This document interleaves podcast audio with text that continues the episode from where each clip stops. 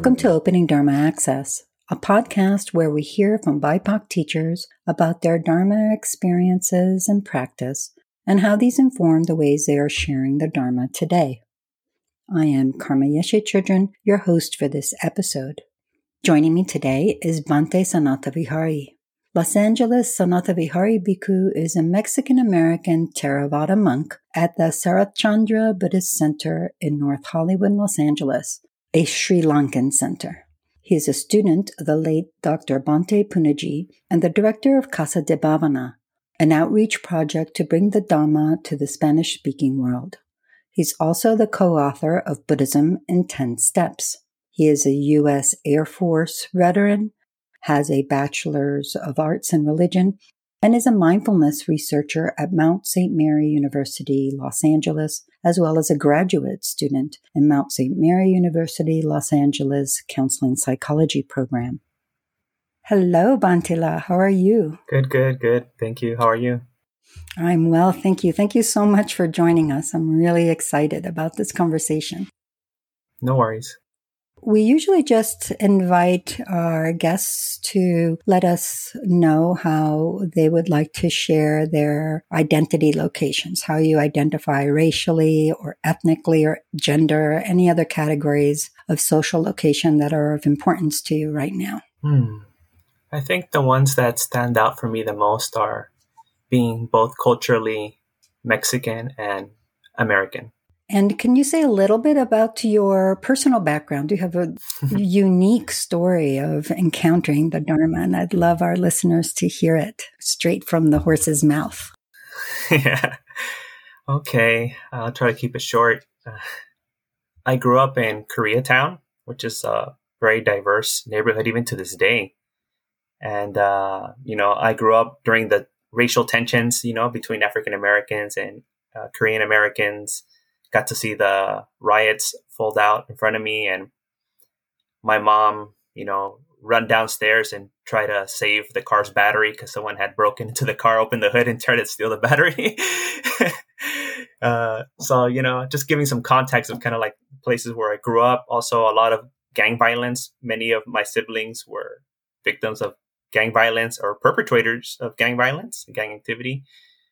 I remember helicopters, gunshots all the time. My mom, you know, kind of like coming running out of wherever she was in the house, grabbing me and my sister and having us lay down on the ground to kind of, you know, protect us uh, from whatever might happen. So within that, I was introduced to all these different cultures, you know, like uh, Korean American culture, Chinese American culture, Japanese American culture, Salvadorian American, Guatemalan American, Mexican American. It was just such a rich place and it re- really like opened up my mind to like different possibilities. My parents were also kind of very interested in Asian cultures, especially my father. My father being a World War II veteran, he was a bit older, and he himself being part of the island hopping campaigns during World War II in, in the Pacific. And him also growing up in Gilroy, California, which was known as the garlic capital of the world. and he also said that when he grew up there, there was a lot of Japanese Americans. So there was this kind of like um, Asian influence. And also, the first daycare or school I ever went to was a Korean American school. I was the only non Korean there. I didn't know at the time, you know, you're a child, but uh, when I look back at the pictures, I noticed that someone looks different, and that was me. Uh, so I grew up within this environment. Later, you know, going to middle school, grew up in Hollywood. There's a lot of Thai Americans there, uh, Vietnamese American. So there was Buddhism was there. So it was like different forms of Christianity, Judaism, just like a lot of different a lot of different spiritualities, religions going on in that environment. So by the time I got to high school, I just got really interested and I just whatever I could get my hands on, I started reading. Like started with the, you know, Greek classics and then going into, you know, kind of like Eastern philosophy, kind of like Confucianism and the Tao. And that brought me to a book. The first Buddhist book that I ever read was called The Joy of Living and Dying in Peace by His Holiness the Dalai Lama. And that book just completely like spun my head around I was like, wow, this is beautiful. And basically, that book, he's presenting the Eightfold Path, the Noble Eightfold Path. And there was just something about it where I got it. And I was like, yes, this makes so much sense. Like, this is what I want to do. Like, this is how I want to live my life. This is how I see the world. But, uh, you know, I was a high school boy. Like, I was too immature to follow through with it. It sounded nice, but I still wanted to party and, you know, do all those other things and chase girls and all that other kind of stuff. So, um, but you know, um, I ended up. My high school sweetheart was a Vietnamese Buddhist. She also mm. introduced me a little bit to more of the ritual things. I asked her and her family, but they didn't really couldn't explain. Some of it was like a language barrier, but some of it was just like they didn't really, you know, have a, like a different kind of understanding of it. It's just like you know, we go to the we do the rituals, mm-hmm. and they had a beautiful altar in their house, and that was there. A lot of my Thai friends too in high school could better explain Buddhism too, like kind of what they did. So uh, after high school, I actually went to a Thai temple trying to find out more about Buddhism, maybe even like temporary ordination. But there was a language barrier, and they didn't have any English programs. So I kind of gave up on that. Although they gave me another book on the Eightfold Path, so that's like a recurring theme. The Eightfold Path keeps coming into my life over and over and over again. Oh, wonderful. And then I joined the United States Air Force Reserve just because I've always been a very like energetic, spontaneous, like passionate person, you know? And I needed something to like I needed some order. I, I knew I couldn't rely on myself coming out of high school. And I saw like what some of my friends were doing and some of my older friends did. And I was like, I'm gonna do that, but I know that's not what I should be doing. Mm. So I went into the Air Force, and when I was there, I got deployed to Iraq and uh, then Afghanistan twice. So I had three deployments. But I worked on the airfield, you know, like logistics, air transportation. Um, so I wasn't in too much danger besides the, you know, occasional rocket attacks on the airfield. But yeah, so during that time when I was in the Air Force, maybe about halfway through my career, I also pushed like very hard. I went through all the trainings. I wanted to advance very fast. And then I kind of got to the point where like there was nothing else I could really do. You know, like I could get more promotions, but the jobs, the training, I've reached the highest level basically of competency. And then I started looking for something else. And, you know, I was, I'll be very honest. I was like the typical party guy, you know, like typical, what everything stereotypical military frat guy, I don't know, like Latin lover, whatever your stereotypes are, I had a little bit of all of those in me. uh, so there's no shame in my game. I have to be completely honest. So I was living a good life, you know, like girls, they were there, beautiful ones, lovely girls too, like very nice actually, and very smart. Parties all over the world, traveling because of the military, partying in Japan, partying in Korea, partying in Hawaii, like Vegas, Miami, wherever, living a good life. And, uh, you know, to most of my friends and family members, mm. when they looked at me, they said like, well, he's, he's got it going on, right? Like he's having fun. Like he's that type of guy that, you know, a lot of guys want to be like. But then I, when I would wake up in the morning, I would feel mm. Emptiness you know like a lack of something like yeah this is all good i appreciate it like it's nice it's, it's nice to have a nice girlfriend it's nice to have a nice car it's nice to be able to go on trips with my friends from the military and, and enjoy them and have all these family events and all these things are beautiful. But there was always something that was missing.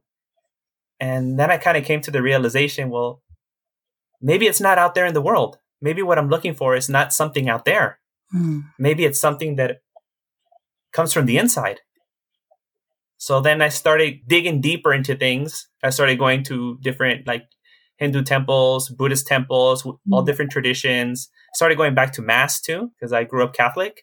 I started going to my friend's uh, Christian congregation too, and so I was just all over the place. I was looking for this kind of connection, but then I kind of already knew somewhere in my mind because I kept, I was still reading Buddhist books. Like this was kind of like what I liked the most, mm-hmm. but it took some time for that to kick in experientially because I knew it cognitively, but I needed an experience. And then after my third deployment uh, in Afghanistan, I came back and I went on this meditation retreat and I got that experience where I could verify for myself experientially. And I said, okay, this is what I want to do. So then, two or three months after that, because I had a vac- like a vacation in Spain with my friends from the military plan, so we went on vacation. We partied even after that very religious, you know, experience. And I kept talking about it, and they're like, "Yeah, yeah, yeah, let's go, let's go." So, but whatever, you know. Then I just asked for ordination at this temple that I'm at in North Hollywood, a Sri Lankan Theravada Buddhist temple called Sarathchandra Buddhist Center, and and I had already been coming here for some time, like two years before, but just showing up for like the meditations, kind of like the Western programs, not being really involved with the community. But then started seeking ordination. I started coming to every event, and a lot of them were in Sinhala. I didn't understand anything. I would just sit there and just kind of like connect with the vibe of it, you know, like with the spirit of it. There's just something about the feeling of being there and everyone together and practicing together. So that was enough for me, even though I didn't understand Sinhala. but the monks kind of like, you know, I guess they kind of thought I was joking when I wanted to be a monk. So it kind of took like a year for me for them to kind of take me seriously and then invite me to come and stay. So then I got I got my lower ordination in 2015 and then my higher ordination in Sri Lanka in 2018. And then from then from that time till now I've been here at Sarathchandra Buddhist Center in North Hollywood. That's I've tried to make it very short. So sorry, I know still kind of it was still long. no, that's wonderful. It, it gives us a lot of the richness of the story. You had pretty intense upbringing. I, I couldn't help but see some parallels with the way you described the neighborhood in your childhood. It sounded like an urban war zone. Yeah. With the helicopters and all this. Mm-hmm. Do you see any parallels between your military training and the training in Dharma that you've been through as a monastic? Well, the short hair is an obvious one, right? The uniform. Everyone wears uniform, clean shaven. We all eat at a certain time, right? There's like rules, regulations. There's kind of like you respect seniority. So there's a lot of parallels. Like it was such a, I think that's what really, really made my transition so easy. Like it facilitated this whole process. I just, it was just easy. Like I, I didn't find anything hard about becoming a monk. It was just like, doing the same thing that I was doing in the military, but mm. in a non dangerous environment and not getting paid. I'm wondering, you talked about going to so many different spiritual centers, be they Buddhist or not Buddhist. Did you experience as a BIPOC seeker things that were supportive or not supportive in the various places that you encountered and in particularly when you did start practicing and training in your tradition were there things that were supportive or not as a bipoc mm-hmm. practitioner so you know when i started looking for centers the first thing that came to mind was like if i wasn't mexican and i wanted to learn about charreria like you know like riding horses and rodeos and stuff mexican like rodeo arts then I would go to like a Mexican place where Mexican people teach that, you know? When I wanted to learn about Buddhism, I said, well, I'm going to go to like the Asian centers, you know, where the, the people who've been doing this for a long time. So my experience, like 90% of it of going to these different places wherever I went, even like the Christian and Catholic ones were all like people of color, BIPOC people. Like that's all I went to. I can only think of like two places. They're both Zen places where it was a majority like white Sangha but outside of those places, it was always like Vietnamese, Thai, Sri Lankan, Burmese. Like that just made sense to me. Like I'm just gonna go, you know, where the culture that brought this beautiful tradition uh, to us. So I guess that really made everything easier too, because I never felt other. I always just felt like it was very easy to connect with that same immigrant experience. So I don't know. I was very lucky. Like I just felt like I can't even think of any examples of anything worth mentioning because it just seemed like it all worked out for me somehow everywhere I went. Looking back, do you see any differences? It sounds like the Asian context was very supportive for you. But do you see differences in those spaces that you gravitated towards and more white dominated spaces that you visited and chose not to pursue? Yeah, I think culture. I love the cultural dimension. I like the the that kind of dynamic, like a like an extended family dynamic in the place. You know, I like bright colors. I like noisiness, crowdedness. You know, like and people just doing what they got to do without asking for permission. Like I love that. So like in especially in the Sri Lankan culture, it's just like that. Like we don't have planned out like who's gonna do what. Like you just see something that needs to be done, you do it. People bring in the food. You don't ask who's gonna bring it. Like people just there's no assigned seating. Everyone just gets in. Everyone's like you know really tight. Also in the thai temples too you know beautiful music and dances they have with the ceremonies and things like that. So the western centers you know the more american centers kind of like that. It just seemed like very sterilized you know like like it was like a professional setting you know like professional buddhism or something like that. And that does have some sort of benefit you know like i, I, mm. I can't see how that would would help some people who probably are just kind of like don't want all that other extra stuff and very particular about what they want. You know, I just want this and that's it. Like, you know, compartmentalizing things and just, I just want this little piece and that's all I want. But I didn't like that. You know, I wanted to feel at home like I'm with my familia and like I like that feeling. So I was looking for places that kind of supported that. And the Asian centers, I love that cultural dynamic where everyone comes in and brings food and talks. And even though they're like gossiping and you're not supposed to because you're a Buddhist, but that whole thing, you know, like the chisme is like part of it. And I like that.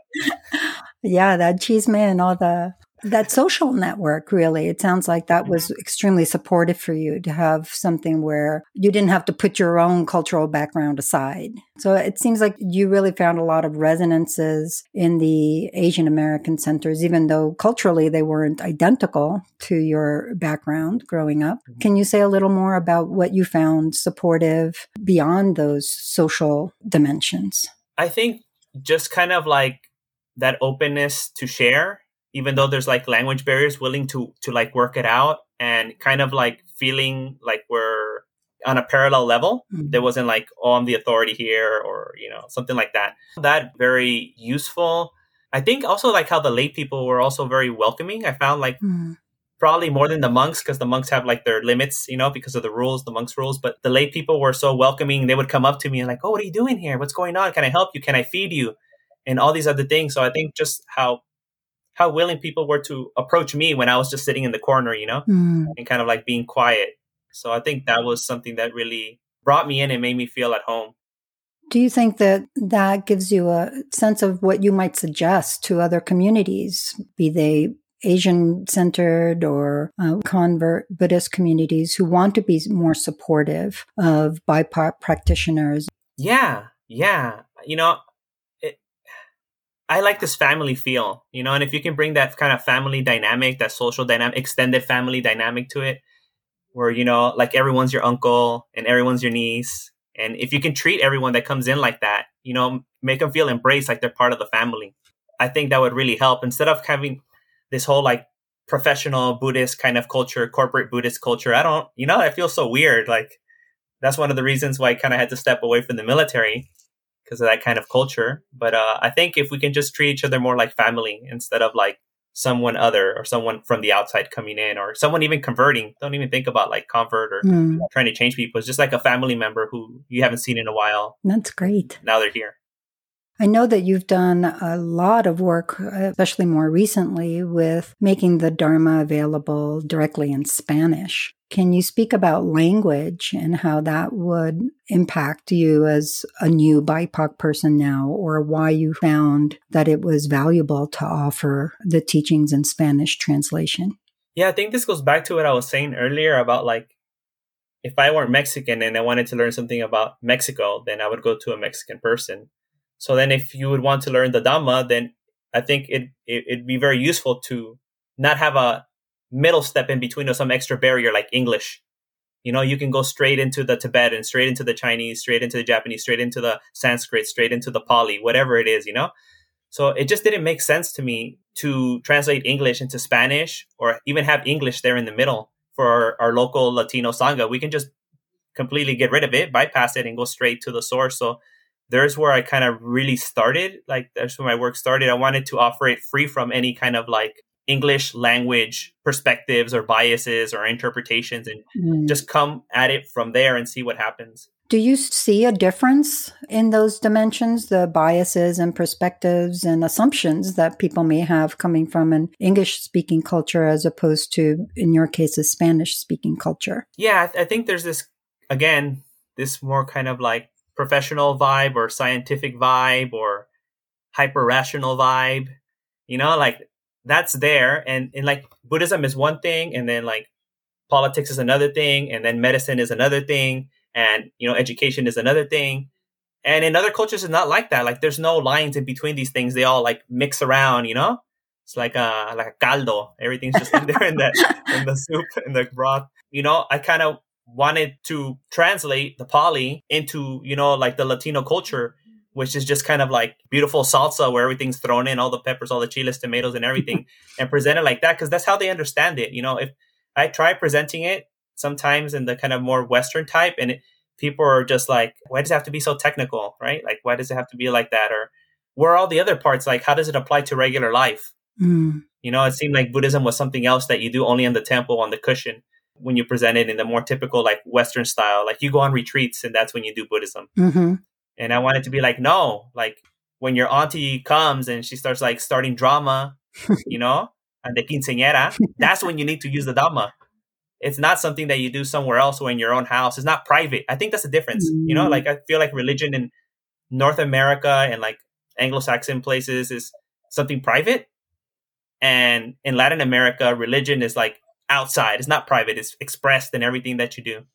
Can you talk about how people received it differently when they started hearing it directly in Spanish, not only through the language, but through the, like you're saying, through the salsa that you're bringing to the experience?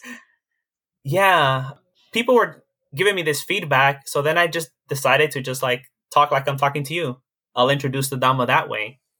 And that's when people started coming up to me after the retreats and sharing really deep, intimate thoughts or or ha- the impact of the retreat. I remember I had this one señora and my mom stayed at Zacatecas after the retreat. This old lady, you know, like typical Mexican old lady. Like if you watch the movie uh, Coco, you know, like that, yeah. like kind of like typical, stereotypical. She came up to me and I was like, why is she going to come up to me? You know, she was Catholic. Most of the people there, I think 80% of the people there were Catholic on this meditation retreat, although it was advertised as a Buddhist retreat. And she came up to me and she just started crying, mm-hmm. crying, crying, crying, crying. And I didn't know what to say. I just waited. And she's like, thank you so much. And I was like, you know, hice nada. Like, I haven't done anything. I don't know what you're thanking me for. And she's like, I've had problems walking and I've, every week I trip and I fall and I hurt myself. But you taught us walking meditation. You just gave us simple instructions how to walk. Mm-hmm. Now I notice what I'm doing when I'm walking mm-hmm. and I'm not paying attention and how I trip. She's like, thank you so much. Now, you know, I'll avoid falling more. And she said more things too, you know, but I just kind of wanted to share that. And that wasn't me sharing some technical part of Buddhism, how to properly do walking meditation and how to have sati and sampajanya. And, you know, it wasn't like a tech, it was just like, okay, we walk with attention, fluidly, paying attention, forget all these other things. You're just here, you're in a safe space. And, you know, it, it was just conversational teaching. Mm-hmm. It wasn't like a technical teaching. And those conversational ones, I feel like have a deeper impact than this kind of like very, very technical thing. It's just kind of like, I don't know. I feel like it kind of turns like into an ego kind of thing, you know, when it gets very technical sometimes and like people use it to kind of make themselves seem like they know a lot about something. And that doesn't really come off well. And, and especially when I go to Latin America, I don't go to like affluent places. I go to the pueblos, you know, I'm in the little towns. I, I go to work with in, uh, indigenous communities. Like I'm just with whoever I call it, you know, like basically the 7-Eleven version of Buddhism. I told them they have this thing in Mexico called Oxxo. Oxxo, and it's like the 7-Eleven. So I say like, you know, Budismo de Oxxo. Like it's just like, you know, 7-Eleven Buddhism. Like anyone can walk in and take it. So that's who I work with. So I, that's the way I teach. But I, I, I would see if I would go to different spaces in Mexico, how the technical side of it would, would be more beneficial. I'm seeing resonance in what you're talking about with my experience. I find that if I want to reach Hispanohablante cultures or people who are either multi generational Hispanic here in New Mexico or new immigrants, or I'm actually from the New York City area and there's a big mix of Latinx Americans there, mm-hmm. it's really something more where I go to them and I bring the language and, my, and our common ground I'm hearing that same kind of thing to you. Is that something that you at some point discovered or did you just happen into that? How did that occur? So it's something that that I discovered like within the first 2 years that I was a monk. I noticed that we always stayed in the temple and when we went out, we always went in a car. And then I would meet people and they'll be like, "Well, I didn't know there was a Buddhist temple there and we've been here for over 20 years, you know?" How did they know? Well, we're not out. They never see us. Mm. Like we're always indoor because we have the AC, you know, and the heater in here. And when we go out, like people are taking us places. We're in a car. So then I said, you know what? I need to go out there. Like the people need us. I need to interact. I need to go where the people are at. So I decided to do like just walk around for exercise, like after my meal, or go on alms round too. I would go on alms round on the weekends. Mm. I'd ride the train, ride the bus even when I had nothing to do, I'll just like I'll take a trip on the bus, I'll go on the train and meeting people where they're at. You know, sometimes we talk about meeting people where they're at, like intellectually or emotionally, but like literally meeting people where they're at, like in the space, in the physical place. Mm. So with a lot of even like the devotees here, they'll invite me to like a local cafe or like to eat tacos or to go to a pizza place or even like go to McDonald's or something like that. In those places, very remarkable things happen. Like people out of nowhere will come up to you and they're like, Are you a real Buddhist monk? you know, what is Buddhism? And they're like, But you're a Mexican monk. Like, what's up with that? You know? I even had someone come up to me once and whisper this Vietnamese lady. She's like, "Are you a Mexican Buddhist monk?" You know, like, like it was like she wasn't sure what's going on, like if it was a secret or I don't know. And I was like, "Yeah, of course, yeah, I'm a Mexican Buddhist monk." I think stepping out of the traditional spaces that Buddhism is kind of in and going into the places where everyone else is at, you know, and I think that's the best way mm. to kind of introduce Buddhism in the mundane everyday life because people want something that works for them. You know, when someone cuts them off in traffic or when their neighbor moves the trash can or things like that, right? Like in the everyday life, not running away. And Buddhism is often accused of like, you know, running away from the world. And Buddhist monks, you became a monk to run away from the world. I'm like, no, no. I want to show you that, you know, the Dharma is in everyday life and everything that we do. And one way to show that is to actually go out there into the world and be there with the people wherever they're at. So, what I'm hearing from you is that centers that are trying to appeal to BIPOC seekers to come to their center are, maybe thinking of it upside down. They should be re- going mm-hmm. out of their centers and going to find the folks where they are. Is that right? Yeah, and you know, and and wear your robes, wear the things that you wear in the temple, like do all of that because that's going to attract the, the people to they have curiosity. Just like yesterday i was at, i was coming out of the metro station. There was this young african american man smoking a cigarette and he's like i can see he wants to talk to me but he's all shy and he's kind of like not sure what to do. So then he hides his cigarette behind him. I guess he felt a little shy. He hides his cigarette and he comes up to me and he's like what is metaphysical? Mm. you know? So then we, we talk for a little bit and then he's like well i just want to know how to communicate these kind of like spiritual matters to people because it seems like people are not open to talk about it. And I was like, well, just entice their curiosity, you know? Just like make them curious about things. We don't need to preach, we don't need to educate, just make things interesting, you know? Mm. And he, he was he was happy, he had a big smile, he said thank you, but that kind of interaction would never happen here in the temple. You know, like it would never happen like me going to a formal Buddhist event, doing chanting at someone's house. Like we need to go out there and give people the opportunity to approach us. And maybe, you know, most of the time it's people that I would never have expected to reach out to me. A lot of people who have even been drinking, people who pretty sure they're on drugs, you know, or uh, uh, other people. I have gang members come up to me and start crying mm-hmm. and confess to me, you know, so many things that they've done out of nowhere. So if if we go out there, I think that's that's the best way. We got to be we got to be people at the end of the day. So when you show them that we're just people just like them, I think that works the best instead of like yeah. holy mystical retreat center or mystical monk and stuff like that. Something that puts us at a remove and makes them have to get over hurdles. Mm-hmm. Yeah. I'm curious, you talked a lot about how the Asian American spaces actually felt welcoming and supportive for you. Were there any challenges that you found uh, in those spaces as you trained towards being a monk and a teacher? Definitely. Yeah. We only heard the good parts right now, but now it's time for the bad parts or the difficult parts, right? The struggles. Yeah. So, like building cultural competency, things that we take for granted, like even how to hand something to someone, eye contact, all these other things. You have to like learn a new language, a new social language, behavioral language. And, you know, you always have that feeling inside of you, even though you can rationalize it away, you have that feeling inside of you, well, like, this is just the way things are. This is the way I do things, right?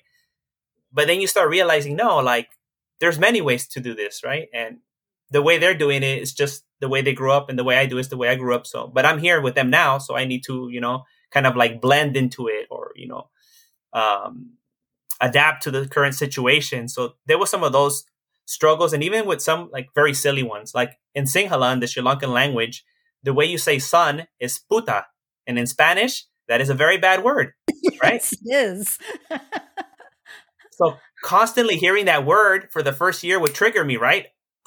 Who said that? Who said that? Who said that? Right?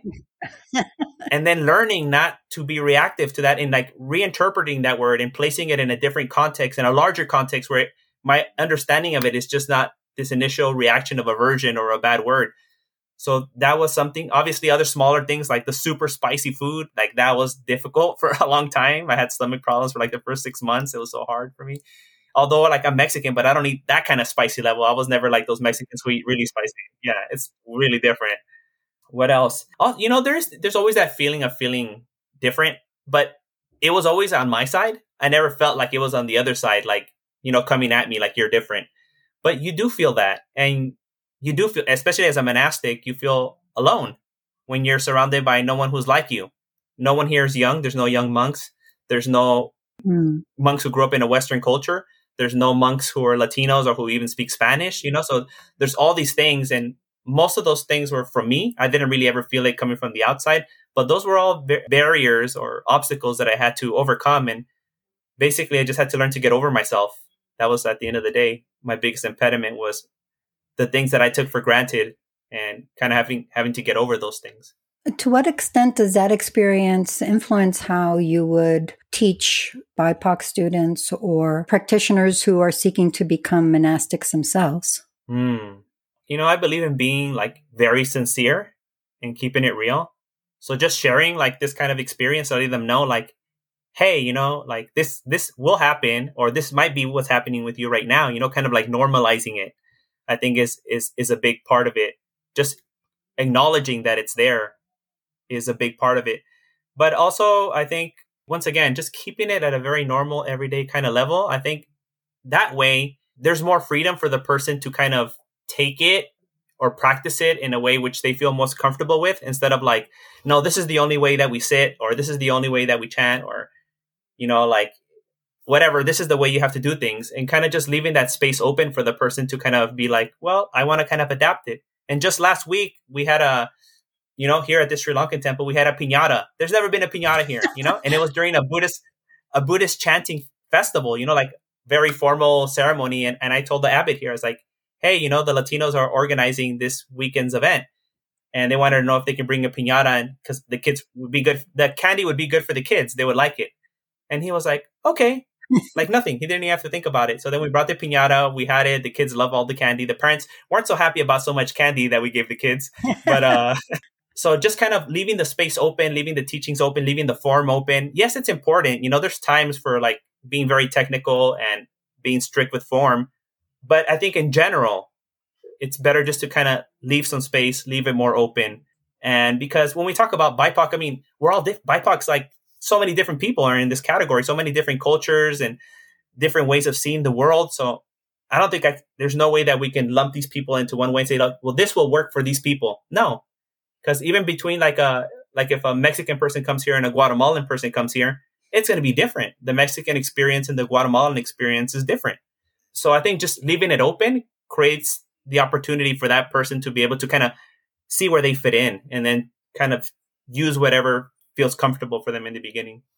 Yeah, I noticed when you were talking about your background that you were talking about various Latinx American groups, the Mexican American community, Salvadorian American community. And that's something that may be lost on folks who aren't within that community, how much diversity there is even within the Latinx American community, not to mention other countries that are Spanish speaking. Mm-hmm. Yeah, even within Mexico, there's so much diversity, you know?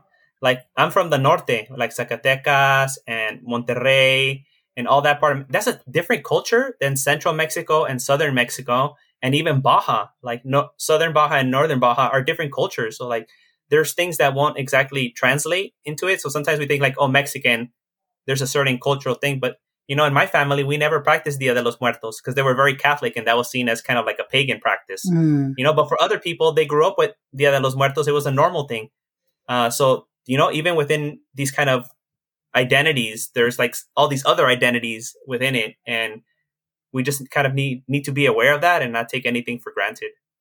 So, as a translator myself, I'm really curious about your experience translating the teachings into Spanish. Uh, what do you do with making the language accessible for people and having people, as you say, have a more experiential connection with the teachings than a cognitive one? I think Spanish is is more of a more passionate language, you know, as like as very passionate. so, so, I try to capitalize on that aspect of it, you know. So I, I I do find myself instead of using like a word that would that would technically be very close, you know, I try to find a word that catches the spirit of it more mm. and that the person can connect to easier. So that's one thing. Sometimes like if you're talking about like the, you know, the skandhas, there's no way around it. It's going to be a very technical word that you're going to use. yeah. But like when I translated the Karaniya Metta Sutta, the loving kindness sutta, I wanted people to be able to connect to it, you know?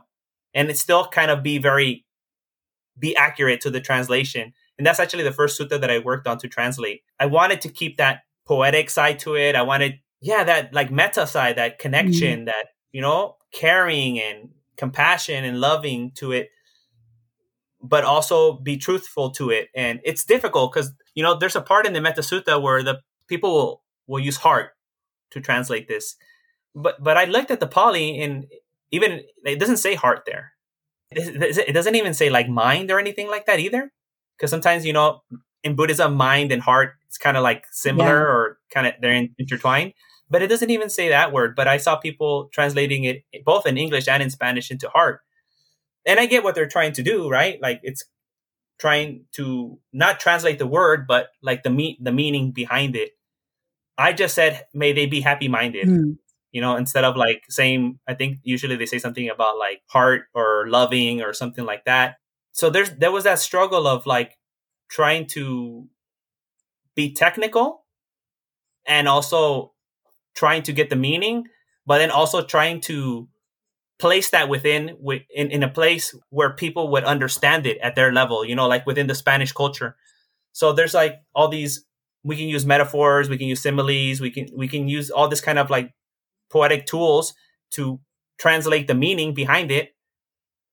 But the technical part may be loose and if we're technical the meaning may be loose. And even if we mm. find a good word that is in the middle this current time that we're living in in this culture it, that word doesn't work mm. you know so i think something about translation work is that spanish and english are living languages you know they're still being spoken they're changing so we probably have to retranslate all the suttas every 100 years because the language is changing. Mm. So that's one of the things I realize when I'm translating, I have to translate for, it's very difficult for the way Spanish is being spoken right now mm-hmm. and to the audience that I'm usually talking to, which is like the general public. So those are kind of like how I try to work with the, with the translations, but mostly I try to focus on the culture right now. Mm. How would the culture right now understand it? And that's basically how I work with translations. That sounds great. I know that you were involved in the May We Gather ceremony for the Asian American ancestors. Can you speak a little bit about your involvement with that and why that's important to you? Oh, yeah. Uh, when I got the call, I thought they called the wrong person.